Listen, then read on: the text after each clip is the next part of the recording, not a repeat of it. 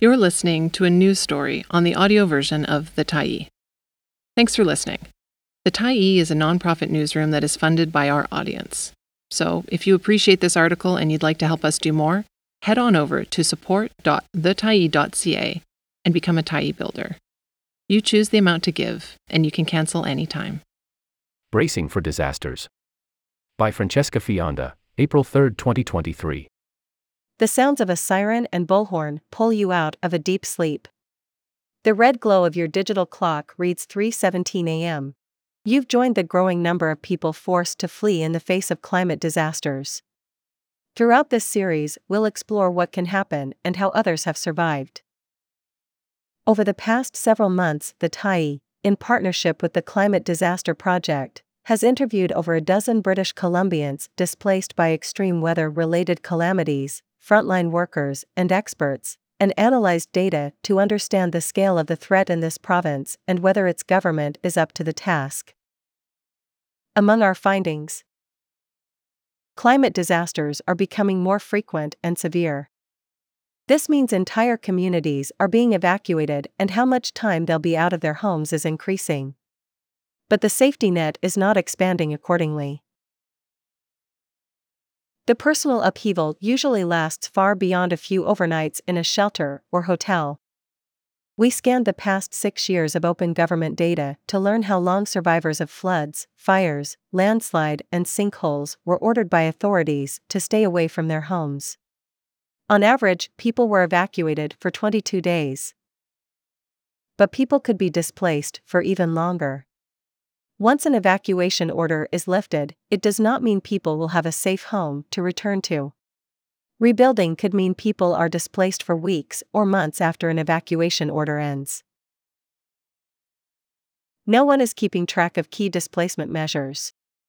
No authority is gathering substantive public data on how long evacuated people are truly uprooted and what populations are most affected. That makes planning for response and resilience more difficult. Provincial support systems and decisions are bogged down in bureaucracy. As a result, many evacuees are left in frustrating limbo as they try to navigate refashioning their lives. Indigenous people are especially hard hit. Across the province, they are approximately four times more likely to be evacuated than non Indigenous people, according to an analysis done by Jens von Bergmann for the Tyee. The mental health toll long term evacuations have on evacuees and frontline staff is tremendous. And growing. Many of the frontline staff helping evacuees are volunteers from the same communities hit by disaster and could be evacuees themselves. Recently announced BC funding for disaster response may not be nearly enough, given trends. Insured catastrophic losses are rising across Canada, reaching over $3.1 billion in 2022. That estimate doesn't include uninsured damage. You might not always get an emergency alert. Beyond TV and radio announcements, most regional districts have an opt in emergency system that can send you a text or call. Under some circumstances, the province can put out a warning to people in danger. But even to receive one of those, you will need cell service, still functioning in the middle of a calamity. Sometimes an alert is given out hours or even days ahead of a possible evacuation order so people can get prepared to leave. But some disasters can escalate so quickly that there isn't enough time. There were embers falling on my head. People's backyards were on fire. What I saw was people going up and down the street, banging on doors, and making sure that everyone was accounted for, Michelle Feist recalled, describing the moment when she realized Lytton was on fire and she had to make her escape. The 2021 fire in Lytton put BC on the world stage. A heat dome had gripped the south of the province, and record breaking temperatures killed 619 people. For days, sweltering temperatures lingered, reaching 49.6 C on June 29, 2021, the highest ever recorded in Canada. The next day, fire engulfed most of the village and killed two people.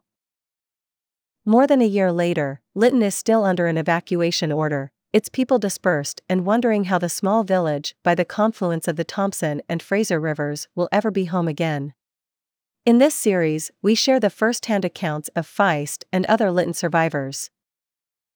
Four and a half months after Lytton burned, British Columbians added another unfamiliar term to our climate vocabulary atmospheric rivers. These are described as rivers in the sky that can unleash extreme rain. Record breaking rainfalls and atmospheric rivers brought flooding to southwestern BC.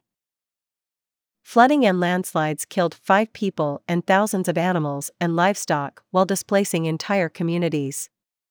It was the most expensive climate disaster in the province's history, with an estimated $675 million in insured damages. You couldn't see anything but water, said Deanne Brooks, who is among BC flood survivors you will meet in this series. The whole backyard was absolutely covered in four feet of water.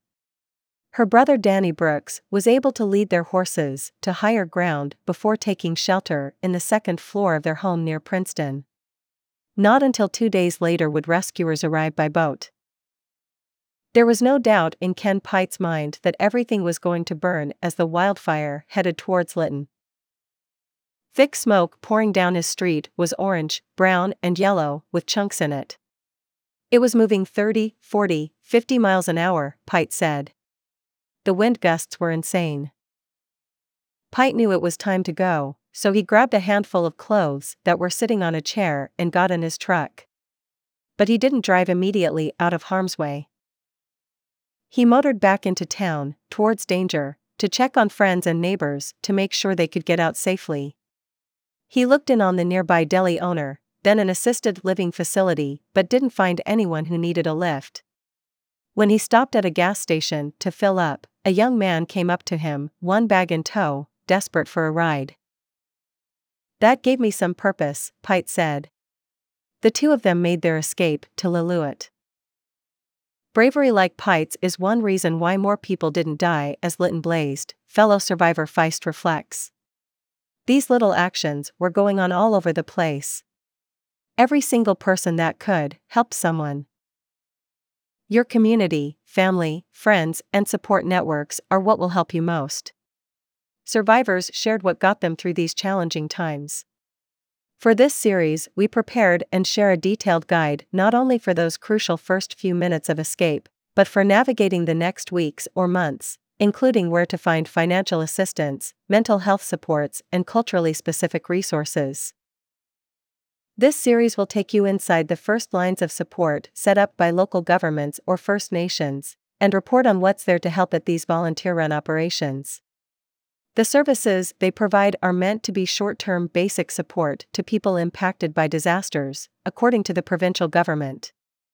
Help might include vouchers or e transfers to help pay for lodging, food, travel, clothing, or incidentals. But if you can support yourself for 72 hours, you are not eligible, and if you need support beyond 72 hours, you need to apply to see if you qualify. Our reporting reveals that most climate disaster evacuees now need much more than three days of support. If your home is heavily damaged or destroyed, displacement will stretch much longer. Many of the folks we spoke with had no idea how long they might be away from their communities or how they'd find the money to rebuild. When climate disasters wreak their havoc, who pays for the aftermath? It's a question facing survivors, governments, and insurance companies as the cost of rebuilding rises. We probe, as well, which populations are most vulnerable to assault by extreme weather events. One of many related facts we pulled from the data since 2017, there have been over 1,400 evacuation orders across the province, and about 97% of those lasted over three days. The Tyee is grateful for a generous grant from the Lieutenant Governor's BC Journalism Fellowship that allowed our team, led by reporter Francesca Fionda, to dive deep into a range of interlinked questions. They are of pressing importance to all British Columbians. And the answers, in the not too distant future, could determine the safety of you and those you love. Thank you to all the climate disaster survivors across the province who shared their stories and invited us into their homes.